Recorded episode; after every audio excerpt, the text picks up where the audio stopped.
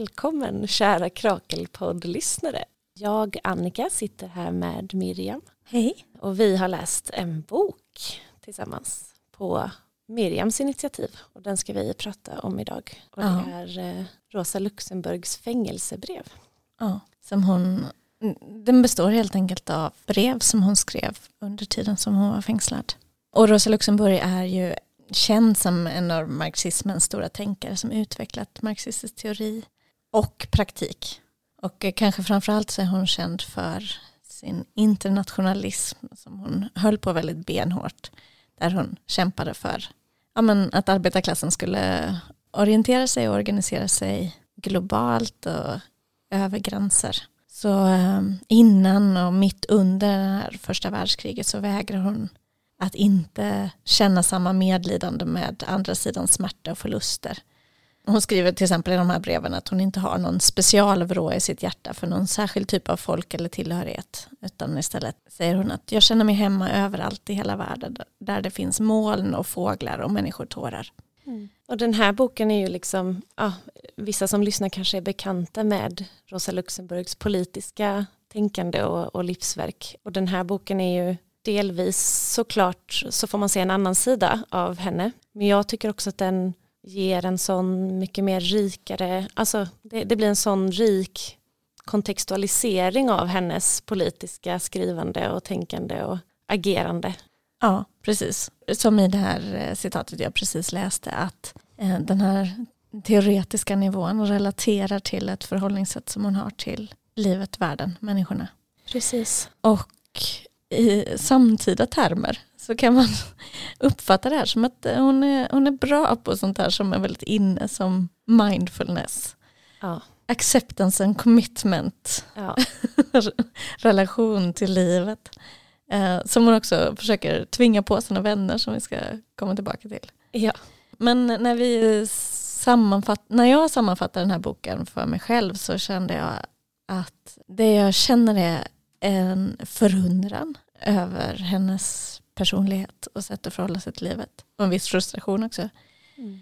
Också en viss sorg över vad som hänt i världen eh, under det sekel som gått sedan hon levde. Mm, verkligen. Men där finns också saker att lära sig. Inspiration att hämta. Massor, massor. Alltså för mig var det verkligen en, eh, som en emotionell omväl, alltså en väldigt så emotionellt omvälvande process att läsa den här boken. För att eh, det började med nyfikenhet och sen så blev jag alldeles, eh, alltså precis som många andra mindfulness-gurus så kan man ju tänka sig att liksom Rosa Luxemburg också är lite provocerande ibland i sin eh, liksom konstanta Eh, eller sin konstant positiva liksom, syn på världen och livet. Men efterhand så tycker jag att förståelsen för henne och hennes liksom, världsåskådning och livsåskådning och hennes alltså, magiska, vackra kärlek till världen liksom, och vad den betyder eh, fördjupades och, och det blev verkligen som en gåva som hon har skänkt mig. Så jag är jättepeppad på att prata om det Ja. nu. Och vi hoppas att eh, ge vidare lite av det eh, via Rosa. Precis. Men jag tänkte backa bandet lite och berätta lite mer om vem Rosa Luxemburg är. Hon föddes 1870 i en judisk familj i den polska staden Chamors, tänker jag att man uttalar det. Och sen levde hon i, som ung i Schweiz och i Frankrike innan hon till slut kom till Tyskland och blev så småningom en centralgestalt i den radikalare delen av det tyska socialdemokratiska partiet. Hon dömdes till fängelse första gången 1904, då i tre månader för att ha ärekränkt kejsaren, som det hette. Och året därpå hamnade hon i fängelse i Polen igen efter att ha lagt sig i de revolutionära skeenden som då pågick i, i det då ryska Polen. Men det är eh, 1915, alltså när första världskriget har startat, som hennes verkliga fängelsekarriär börjar. Och den varar under hela kriget i princip med korta undantag fram till revolutionen på senhösten 1918. Därefter är hon fri i några månader tills hon eh, mördas i kontrarevolutionen i januari 1919. Och under sin fängelsevistelse så arbetade hon dels då på sin banbrytande politiska teori Dels på sitt eh, väldigt avancerade herbarium som hon tar sig an. Med, Lidelse. eh, Ja, vad var det? Febrilt intresse och eh, lidelsefull tillfredsställelse. Ja, hennes, hennes vän vill nästan ta ifrån henne det här herbariet för att hon är så manisk. Hon svimmar liksom i jakten på nya växter. Mm. Ja, hon studerar ge geologi, växtgeografi, djurgeografi som hon skriver. Och sen så, så arbetar hon ju också genom de här breven på att upprätthålla en eh, rad närmre och mer avlägsna relationer. Men det framstår som att hon framförallt drömstuderar himlens skiftningar och de minsta insekters liv som hon får syn på genom sitt fönster eller på fängelsegården. Och hon fångar som hon själv skriver små bilder ur livet som hon behåller i sitt minne med färg och doft och ton. Hon kan glädja sig åt de här små bilderna ständigt. Och hon tränar sig i jämnmod skriver hon och slukar allt med gladaste min utan att blinka. Det är alltså så här det är att sitta i fängelse. Ja, det verkar underbart. Det förstår man blir verkligt fri. Ja, det, kan det vara det här att hon inte får någon skärmtid i fängelset som gör att hon kan... Ja, kanske. Men eh, ja, alltså ja, ja, det är svårt då. Men, men samtidigt så framkommer det ju i de här breven hur hon lever på det här sättet även i, i frihet med den här blicken som verkligen fäster sig vid världen och livet. Liksom. Hon kanske, jag tänker att hon har en, en enastående förmåga helt enkelt Mm, att, till att leva. precis. Alltså man kan känna en viss frustration över då att man kämpar för att, eh, dela den. Verkligen. Ja. Till exempel, eh, jag tror att det var, det, var nog då jag liksom, eh, verkligen upplevde den här frustrationen. Liksom, var när, ja, men vi ska se om jag kan fiska fram det här. Det är nämligen så att ehm, i upptakten till första världskriget så fanns det liksom en eh, uttalad och hård antikrigspolitik inom liksom internationalen och tyska socialistpartiet.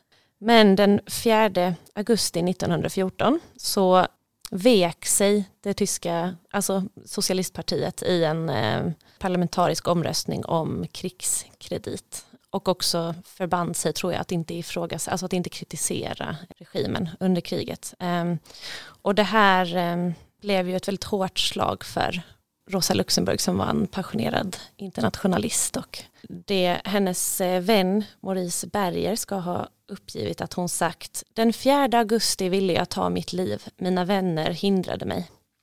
Men samma, samma dag då som Rosa Luxemburg upplevde sin eh, högst momentära suicidalitet eh, så grundade hon förbundet Spartacus som blev alltså, kanske den, eh, liksom, ja, men den, den kraftfulla, det kraftfulla socialistiska och liksom antimilitaristiska politiska svaret från Ja. Mm.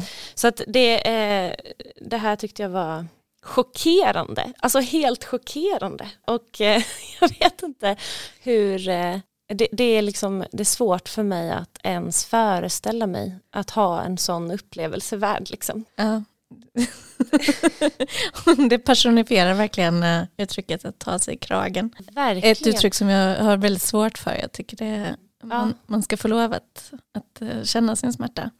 Ja, precis. Men hon, eh, hon förmår i alla fall verkligen att vända smärtan till kreativitet, ja, och här liksom, det här är ganska tidigt i den här boken och då hade jag nog också verkligen den här känslan att hon är bara någon slags så här, rycker upp sig i kragen, hon sörjer inte, hon organiserar och så här. Men ja, det, det kommer fram en annan bild så småningom som, eh, som jag tycker är väldigt, ja, den kommer vi återkomma till. Mm. Men, eh, men alltså hennes superkraft är ju på något sätt detta, alltså hennes förhållningssätt till livets liksom både lidelser och skönheter, eh, eller ja, eh, lidanden och skönheter ska jag säga.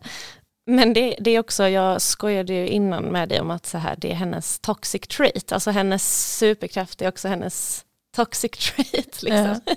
jag tycker det framkommer framförallt i hennes brevväxling med eh, två vänner vid namn Gertrud och Lulu. Ska vi Ja. Jag vill läsa vad hon skriver till stackars Gertrud. Alltså jag kände verkligen, jag har sån hög identifikation med Gertrud. Jag tänker att om jag hade varit vän med Rosa så hade hon skrivit sådana här brev till mig. ja. Get a grip. Ja, precis. Get a grip girl. Ja. Kära Gertrud, denna misströstan har verkligen inte gjort mig någon glädje. Och nu denna förgrämda klagan över nöden för de kommande barnen som ännu inte har satt nästipparna i världen. Fy Gertrud, det är ingen mening med det. Man bör arbeta och göra så gott man kan, men för övrigt ta allt lätt och med gott humör. Med inre surhet blir livet verkligen inte bättre. ja, vad ska man mm. säga? Det är, en, det är en dålig skolkurator. verkligen.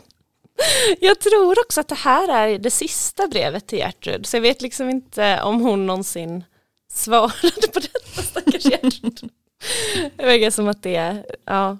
Men på sätt och vis om vi läser vad hon skriver till Lulu så tycker jag att eh, det blir lite, lite så börjar man skymta då superkraftsidan av den här toxic trait beteendet. Liksom.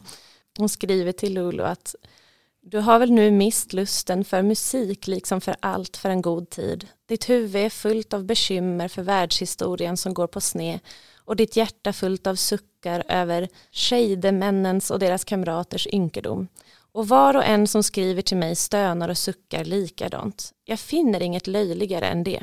Förstår du då inte att den allmänna bankrutten är allt för stor för att man skulle stöna över den? Jag kan gräma mig när min Mimmi blir sjuk eller det saknas dig något. Men när hela världen lossnar ur fogarna då söker jag bara förstå vad som har skett och varför och om jag har gjort min plikt, då är jag åter lugn och på gott humör. Ja, jag tänker att eh, hon, hon har helt enkelt den här kopplingen mellan livet på någon slags eh, mikronivå eller eh, livet i sin djupaste kärna. Mm. Och det är den hon håller fast vid och det gör att de, det som pågår på, mer på en samhällelig metanivå, eh, det drabbar henne inte. Hon ser det, hon, hon kan absolut lida av det. Mm. Men hon framförallt förhåller sig till det intellektuellt medan hon förhåller sig emotionellt till det som är ja. nära henne. Ja, och på något sätt så skapar det här, jag tänker att det här är på något sätt centralt förbundet med att undvika någon slags nihilism, alltså politisk liksom passivitet och nihilism, alltså att att det är därför Rosa Luxemburg grundar Spartacus sekunder efter att hon uttrycker sin dödslängtan. Liksom. Att, ja, det är någonting värdefullt mm. för oss alla som vill förändra världen och lätt, lätt hamnar i vanmakt. Mm. Vi kommer åter till det senare hur man ska tänka kring hennes historiesyn idag, mm. hundra år senare. Men vi kan väl stanna upp lite vid den här livsfilosofin som hon har som uttrycker en så stark kärlek till livet. Mm. Det finns oräkneliga citat i boken som man skulle kunna läsa men du hade något ja. om en humla. Ja, den lilla humlan. Ja, hon skriver till sin vän Hans. Mitt i min mödosamt uppbyggda sköna jämvikt grep mig igår innan jag somnade åter en förtvivlan som var mycket svartare än natten. Och idag är det också ännu en grå dag istället för sol, kall östanvind. Jag känner mig som en förfrusen humla. Har ni någon gång i trädgården i den första kyliga höstmorgonen hittat en sån där humla där den ligger alldeles stelfrusen som död på rygg i gräset med de små benen indragna och den lilla pälsen täckt med rimfrost? Först när solen riktigt genomvärmer den börjar de små benen långsamt röra sig och sträcka ut sig. Sen välver sig den lilla kroppen om och flyttar sig till sist med ett brummande tungt i luften. Det var alltid min sak att falla på knä vid sådana förfrusna humlor och med min muns varma anda väcka dem till liv. Mm. Det är en sån bild när hon sitter där på, på knä och andas varmt på humlan. Det är en bild av hur mycket hon värdesätter varje litet stänk av liv. Ja, och boken är ju full av sådana skildringar där hon liksom räddar små myggor och fjärilar och tordivlar och alltså ägnar sig åt de här promenaderna på gården och liksom studerar skiftningarna i stenläggningen och liksom iakttar varje litet kryp som finns där mellan stenarna. Och Precis. Följs av den här lilla fågeln som hoppar med henne längs, Ja. längs med. Ja. Hon, hon förflyttas under sin fängelsetid så förflyttas hon mellan olika fängelser. Så hon får börja på något ställe som, där hon verkar ha tillgång till en ganska stor utemiljö. Och så Mm. blir det torftigare och torftigare. Mm. Men även i det torftiga så finner hon hela tiden spår av liv. Ja, som i att hon, hon eh, studerar och eh, botaniserar i ogräset som Ja. växer på den helt stenlagda innergården. Ja. Och till slut, om jag minns rätt, så är hon ju verkligen i en alltså riktigt, riktigt grå, torftig och, och instängd miljö. Mm. Och då är det liksom ljuden som tar mer plats i breven. Alla, Mm. alla ljuden hon hör liksom. Mm. Och de rika bilderna som, som de skapar inom henne är helt otroliga. Ja, det finns ju någon, någon liten flicka hon hör leka på gatan. Ja, hon är instängd i sin lilla cell och har ingenting annat att göra, säger hon, än att sträcka ut sig på britsen, inklämt mellan obeskrivbara möbler. Och så hör hon plötsligt ett, eh, ett litet skådespel utspela sig på gatan. Först en dov mansröst som hade något ropande och förmanande och sen som svar sången av en ungefär åttaårig flicka som tydligen medan hon hoppade och skuttade omkring drog en barnvisa och samtidigt lät höra ett silverne klockrent skratt. Det kunde vara någon trött, knarrig portvakt som ropade hem sin lilla dotter att gå och lägga sig. Men den lilla skälmen ville inte lyda, lät sin skäggige brumbas till far leka ta fatt med sig, fladdrade omkring på gatan som en fjäril och jäckade den konstlat stränge med ett lustigt barnrim. Man såg formligen de korta kjolarna fladdra och de smala små benen flyga i dans. I denna barnvisans hoppande rytm, i det pärlande skrattet, låg så mycket en sorglöst segerrik livslust att polispresidiets hela mörka mögliga byggnad höjdes som i en silverne dimkappa och det i min illaluktande cell plötsligt doftade som av fallande mörkröda rosor.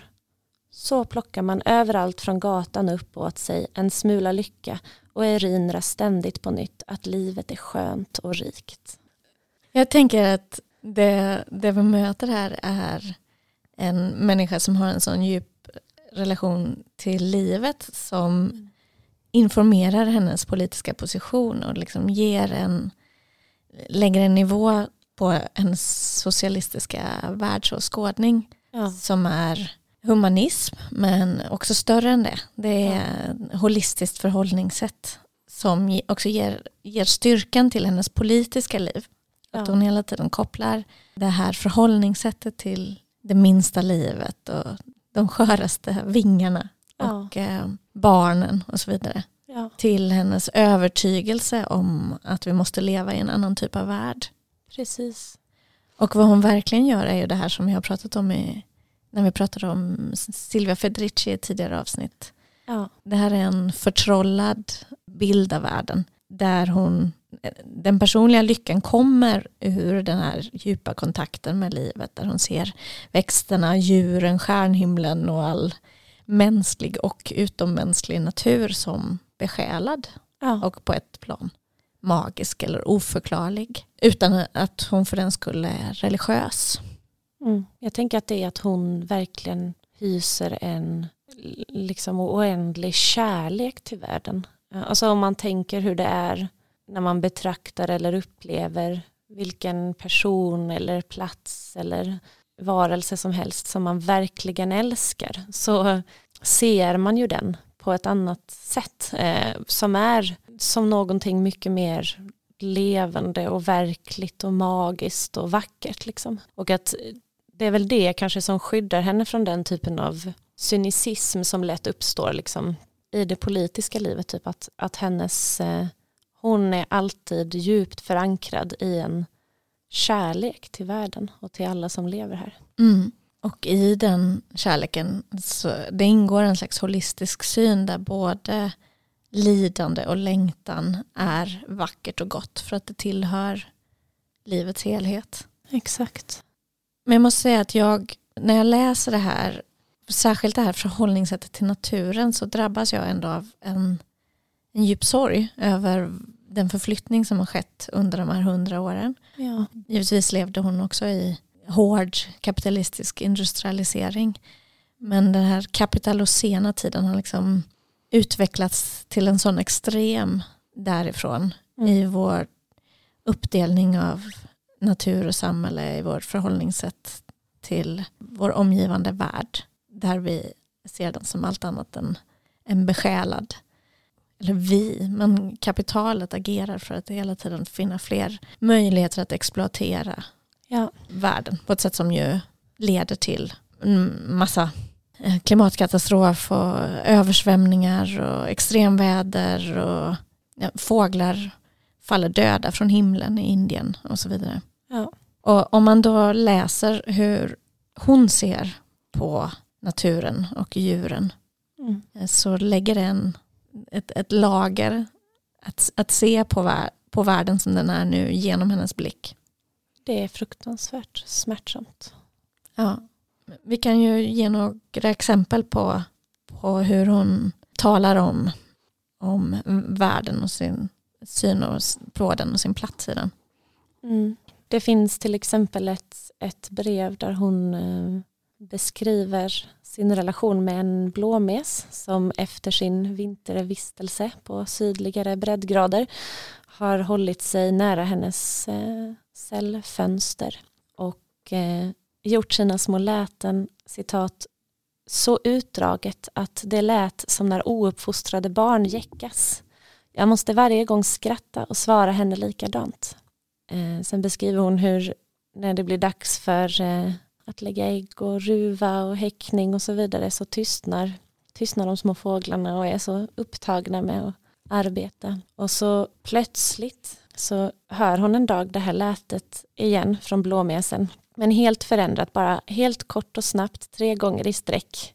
Och sen blev det tyst. Och hon säger att hennes hjärta skälvde till. Det låg så mycket i detta snabba fjärran rop. En hel liten fågelhistoria. Det är liksom blåmesens reminiscens av vårens härlighet. Och, ja, det var så härligt men nu, nu är det snart över och liksom mitt i den här eh, det hetsiga småbarnslivet så låter den ljuda ett litet, ett litet minnesrop. Ja, hon skriver, jag har inte tid, ack ja det var skönt, våren är snart slut. Och så skriver hon, tro mig Sonjutska, ett sånt litet fågelrop som det ligger så mycket uttryck i kan gripa mig djupt. Min mor som ansåg Bibeln jämte Schiller vara den högsta vishetens källa trodde fullt och fast att konung Salomo förstod fåglarnas språk. Jag log den gången med mina 14 års hela överlägsenhet och en modern naturvetenskaplig bildning åt denna modliga naivitet. Nu är jag själv som kung Salomo. Jag förstår också fåglarnas och djurens språk. Naturligtvis inte som om de använder mänskliga ord utan jag förstår de olika nyanser och känslor som de lägger i sina ljud. Endast för en likgiltig människas grova öra är en fågelsång alltid ett och detsamma. Om man älskar djuren och har förståelse för dem finner man stor mångfald i uttrycket, ett helt språk. Mm. Och hon skriver också ett senare brev till samma, till Sonja Livknist om eh, en svår smärta som hon har drabbats av.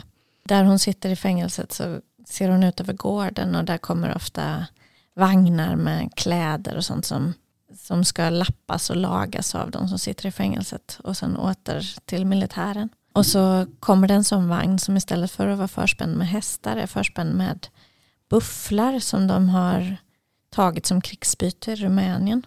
Soldaterna berättar att det är vilda djur som är svåra att tämja. Så därför måste de piska dem desto hårdare.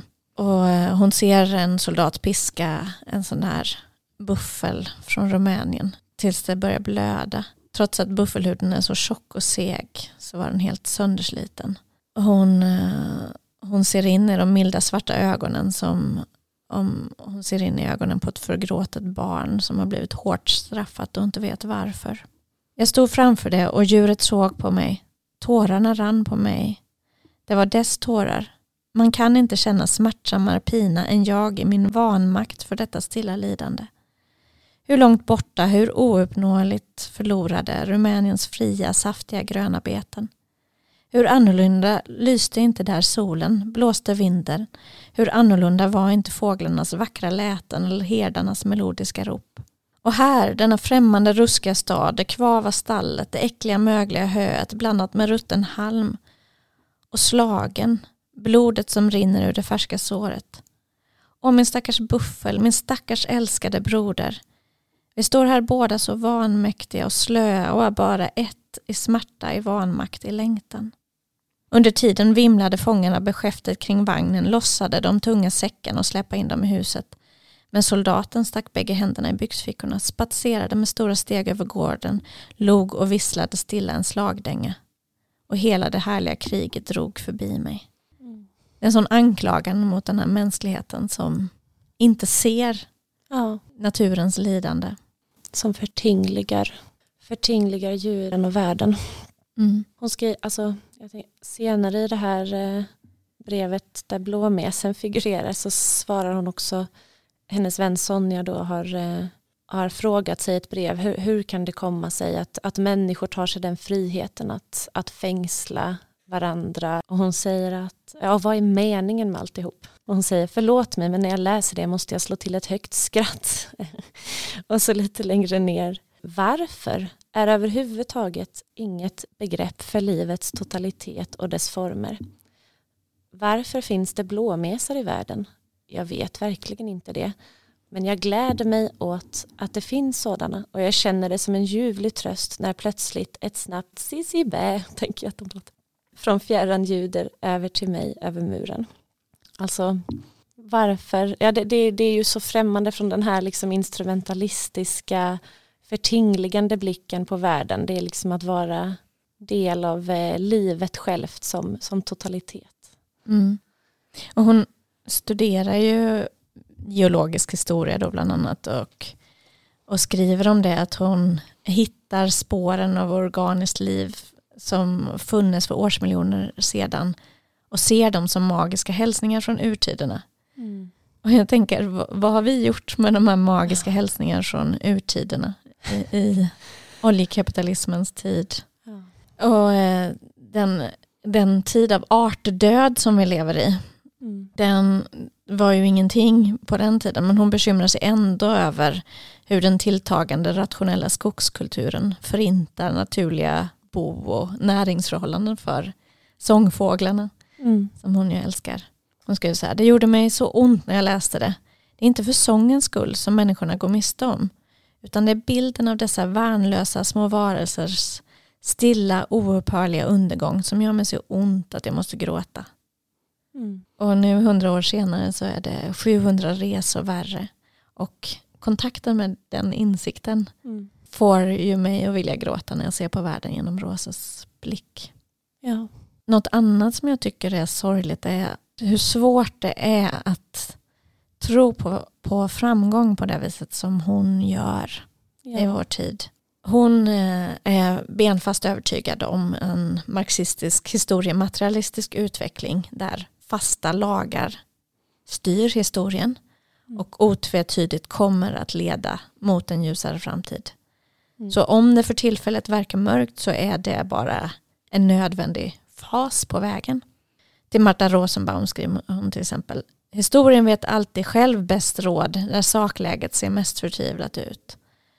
Och när allt det yttre ter sig fullständigt utsiktslöst och eländigt förbereder sig redan ett fullkomligt omslag. Vi är bundna vid historiska utvecklingslagar och dessa klickar aldrig. Ja, det är ju en omöjlig åskådning att bibehålla i vår samtid. De, de tar henne genom kriget. Ja. Ja, hon skriver ju också igen till eh, Sonja så skriver hon man måste ta allt i det samhälleliga skeendet som i privatlivet, lugnt, storstilat och med ett milt leende. Jag tror fast på att till sist allt efter kriget eller mot slutet av kriget vänder till det riktiga. Men vi måste uppenbarligen först vada igenom en period av det värsta mänskliga lidande. Mm. Ja, det är ju inte, det är inte riktigt eh, det är inte riktigt den feelingen man går omkring med nu tänker jag. Alltså. Nej, den till, tilltron till framtiden mm. måste man ju sörja. Och hon, ja. hon kunde finna ett lugn i sin katastrofala samtid för att hon litade så benhårt på den här historiska materialismen. Ja. Men idag lever vi med vänstermelankolins konstanta smärta där vi har en tendens att bara se förlusten av hoppet som vi levde med. Och i historien mellan oss och Rosa Luxemburg ligger ju ohyggligheter som jag inte tror att ens hennes förhållningssätt till livet hade kunnat stå pall för. Men det finns ju förstås inte bara ohyggligheter här emellan utan så som vi ser på historien nu eller så som jag tänker att man behöver betrakta historien ur ett vänsterperspektiv är att den styrs inte av benhårda lagar men den är komplex. Mm. Det pågår många konflikter samtidigt. Historien drivs framåt både av system men också av agenter, aktörer och vi. Mm. Det finns en, en makt i det medan det finns en mer deterministisk hållning i hennes position.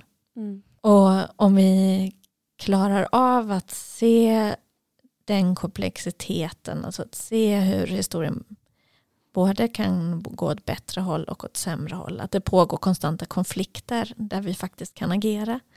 Mm. Så behöver vi inte heller slås ner av en deterministisk eh, tanke om att det bara finns dystopi framför oss. Men eh, jag tycker ändå det blir tydligt när man läser om hur Rosa ser på världen att eh, vänstermelankolins ursprung är förstås det här tappade hoppet på det nödvändiga framsteget som ja. präglade 1900-talets marxism. Så vi måste liksom orientera oss i världen utan den, men också utan sentimentalitet för det, ja. den tanken. Och utan att falla in i en omvänd determinism mm, som säger oss att vi helt saknar makt och agens och möjligheter.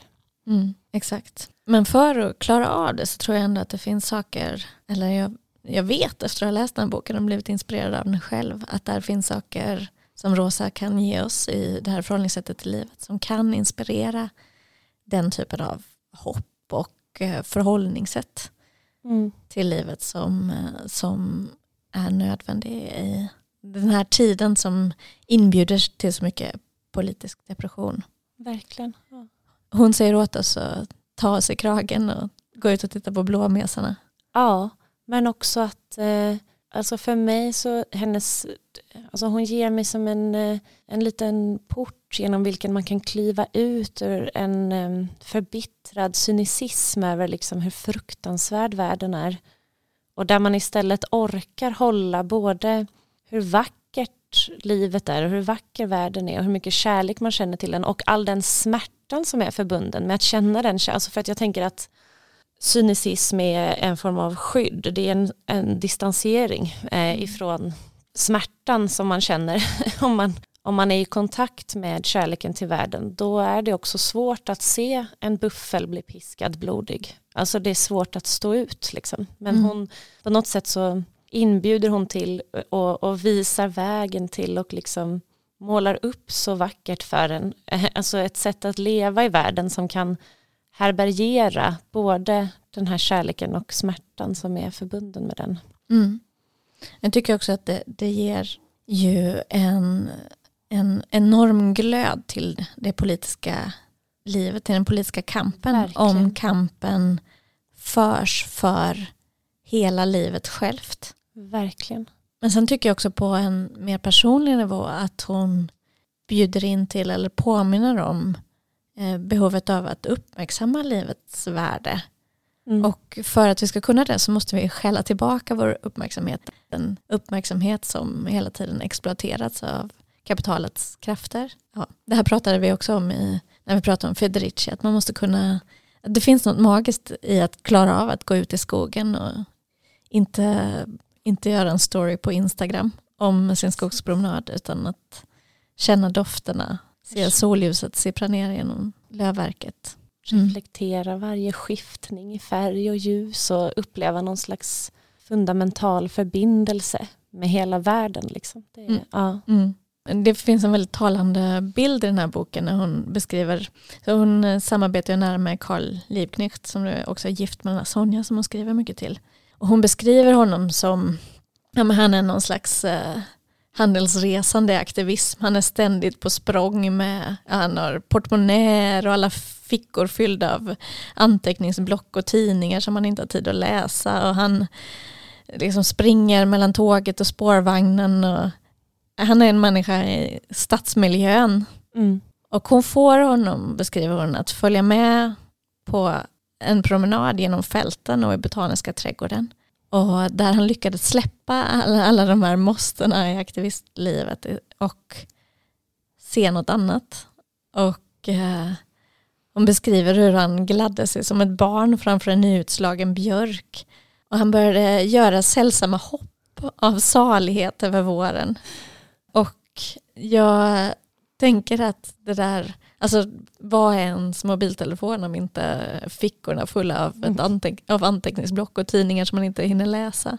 Verkligen. Och eh, ja, men, eh, det finns många, eh, mycket vägen för vår möjlighet att glädjas över våren på det här sättet. Ja, Ja. verkligen. Jag tänker att eh, vi kan ju läsa några stycken för att eh, inspirera också er som lyssnar att eh, se och glädjas åt världen på det här sättet som Rosa Luxemburg gör. Vill du börja Annika? Ja, det, det, egentligen, det här är hämtat från ett ganska långt brev där man följer liksom en pendelrörelse mellan Rosas känslor av ehm, ja, förtvivlan eh, och, och liksom hennes ehm, den blicken på förbindelsen till världen som på något sätt lyfter henne ur den. Hon skriver mot slutet av brevet så här. Sedan blev jag vid sextiden som alltid inspärrad igen. Jag satt dyster med ett kvavt tryck i huvudet vid fönstret, ty det var varmt och såg uppåt hur under vita ulliga moln på pastellblå botten svalorna i svindlande höjd muntert pilade omkring och med sina spetsiga vingar föreföll att klippa sönder luften som med en liten sax. Men ibland mörknade himlen, allt förstummades och det kom ett oväder med häftigt störtregn och två brakande åskskurar som kom allt att bäva. På det följde en bild som var oförgätlig. Ovädret hade snart dragit bort. Himlen blev massivt enfärgat grå. En dov, blek, spöklik skymning sänkte sig plötsligt över jorden. Det var som om täta grå slöjor hängde ner. Regnet duggade stilla och jämnt på bladen. Blixten flammade gång på gång upp purpurröd i det blyaktigt grå och ett fjärran muller av åskan kom åter rullande som de sista svaga vågorna av en bränning. Och mitt i all denna spöklika stämning sjöng plötsligt framför mitt fönster i lönnen näktergalen. Mitt i allt regnet, i blixtrandet i åskan drillade den som en ljus klocka. Den sjöng som berusad, som besatt, ville överrösta åskan, lysa upp skymningen. Jag har aldrig hört något så vackert. Dess sång verkade mot bakgrunden av den omväxlande blygrå och purpurröda himlen som lysande silverskimmer. Det var så hemlighetsfullt, så obegripligt vackert. Det är livet i sin helhet. Att eh, förmå att se det silvriga, de silvriga tonerna avspegla sig mot, avteckna sig mot den eh, mörka åskhimlen. Hon skriver här i ett eh, ytterligare ett brev till Sonja Liebknecht där hon berättar att hon ska bli förflyttad från ett eh, fängelse i Vronke till eh, Breslau. Och eh, ja, det innebär en försämring, hon är ledsen över detta. Hon beskriver hur hon kämpar med de här känslorna. Igår kväll sådär vid niotiden bevittnade jag ytterligare ett härligt skådespel. Jag märkte från min soffa från fönsterrutan den lysande reflexen av en rosa färg som överraskade mig då himlen var alldeles grå. Jag skyndade till fönstret och blev stående som förtrollad. På himlens fullkomligt grå enahanda tornade i öster upp sig ett stort moln av så överjordiskt vacker rosa färg. Så ensamt för sig själv löst från allt att det såg ut som ett leende, som en hälsning ur obekant fjärran. Jag andades upp som befriad och sträckte ofrivilligt bägge händerna mot den tjusande bilden. När det finns sådana färger, sådana former, då är livet vackert och värt att leva, inte sant? Jag sög mig med blickarna fast vid den lysande bilden och slukade varje rosig stråle från den tills jag plötsligt måste skratta till åt mig själv. Herregud, himlen och molnen och livets hela skönhet stannar dock inte kvar i Vronke så att jag skulle behöva ta avsked av dem. Nej, de följer med mig och stannar hos mig var än jag är och så länge jag lever. Mm, tänk, tänk om man kunde Ja. odla denna vackra livsåskådning. Ja, att finna glädje i, i skönhet på det viset är en tillgång som man nog måste odla. Ja. ja, det finns en till. Hon betraktar, jag har också börjat med detta nu. Sen. alltså jag, jag har redan inne, jag har egentligen eh, Eh, min, eh, min mormor som var väldigt viktig för mig, hon fick en stroke och det medförde att hon inte kunde mm, prata. Och alltså, åren efter det så var det väl en ständig progression mot eh, liksom mer och mer tystnad helt enkelt. För det gick ju ändå inte riktigt att göra sig förstådd. Och hon har alltid haft en helt annan blick på sin omgivning än vad jag har haft. Ehm, men det sista året hon levde då satt hon hela dagarna tyst och liksom begrundade. Hon bara tittade på trädgården. Hon satt och, och, och så brukade jag sitta bredvid henne och göra det också. Så jag har liksom eh, eh, egentligen eh, lärt mig detta av henne. Men man kan säga tack till mormor och, och Rosa Luxemburg då för, för, eh, för gräset och fåglarna och himlen. Men ja, hon har många vackra passager i den här boken hur som helst om himlen eh, som jag nu också har fått en helt annan blick på. Hon skriver till exempel så här. Just nu, jag har gjort en liten paus för att betrakta himlen. Har solen redan sjunkit mycket djupare bakom byggnaden och högt upp i höjden svävar Gud vet varifrån komna ljudlöst sammanlöpta myriader små, små moln som i kanten lyser silvervitt, i mitten är milt grå och styr alla sina söndertrasade konturer mot norr. Det ligger så mycket bekymmerslöshet och svalt leende i denna molnflykt att jag också måste le med, liksom jag alltid måste följa det omgivande livets rytm. Hur skulle man med en sådan himmel kunna vara ond eller småaktig? Glöm bara aldrig att se er omkring så kommer ni alltid att vara god igen. Mm. Jag tänker också att det är, ett, det är eh, den starka individualism som finns idag jämsides med den här instrumentaliseringen av alltet och den här eh, ja, men kapitalocena blicken på världen som också gör att vi inte kan förhålla oss till det omgivande livets rytm på det här mm. sättet. Eller det, det, blir mycket svårare för oss att göra det.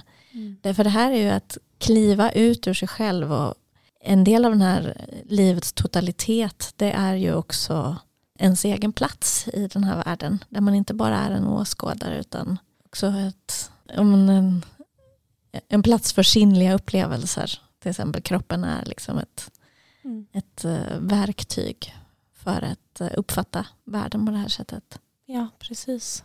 Och då måste vi frångå den här kropp-själ-uppdelningen som vår tid präglas av.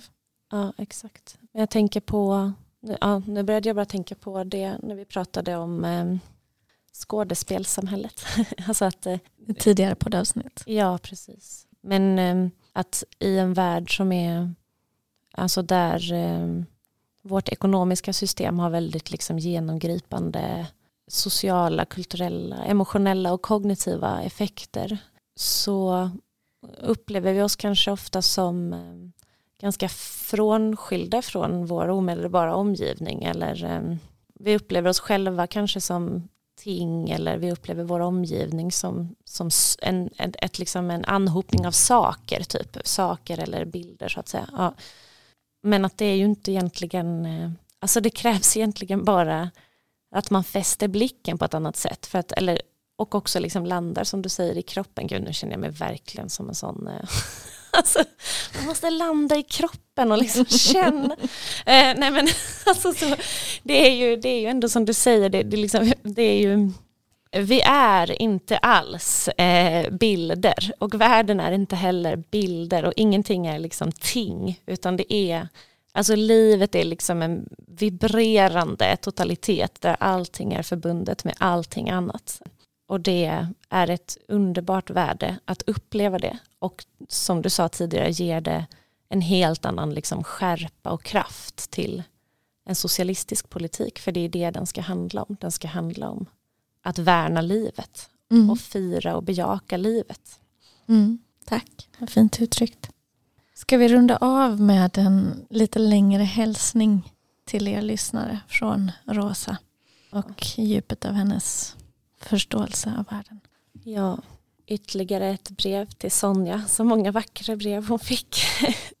Igår tänkte jag alltså, var det märkvärdigt att jag ständigt lever i ett glatt rus utan någon särskild anledning. Där ligger jag stilla, ensam, insvept i dessa mörkrets många handa svarta dukar. Enformighet, ofrihet och vinterns. Och samtidigt klappar mitt hjärta av en obegriplig, okänd inre glädje. Liksom om jag i strålande solsken skulle gå över en blommande äng. Och jag ler i mörkret mot livet. Som om jag kände till någon förtrollad hemlighet som jäckar allt ont och sorgligt och förvandlade till idel klarhet och lycka. Och samtidigt söker jag själv efter en orsak till denna glädje. Finner jag ingenting och måste åter le över mig själv. Jag tror att hemligheten är ingenting annat än livet självt. Det djupa nattliga mörkret är så vackert och mjukt som sammet om man bara ser riktigt. Och i den fuktiga sandens knarrande under vaktpostens långsamma tunga steg sjunger också en liten vacker visa om livet om man bara förstår att höra på riktigt. I sådana ögonblick tänker jag på er och ville så gärna ge er tillgång till denna trolldomsnyckel så att ni alltid och i alla lägen kan fatta det sköna och glädjande i livet så att ni också kan leva i ett rus och gå som över en färgrik äng. Jag tänker ju inte på att avfärda er med askes, med inbillad glädje. Jag unnar er alla verkliga sinnesfröjder. Jag skulle bara därtill vilja ge er min outtröttliga inre munterhet så jag kan vara lugn för er att ni går genom livet i en stjärnstickad kappa som skyddar er för allt smått trivialt och ängslande. Ja. Mm. Tack till Rosa Luxemburg för att hon många, många år efter sin död genom sin, sina texter fortsätter att strö liksom trådar av denna stjärnstickade kappa omkring sig. Mm. Tack. Och tack till er som har lyssnat. Ta hand om er. Hej då.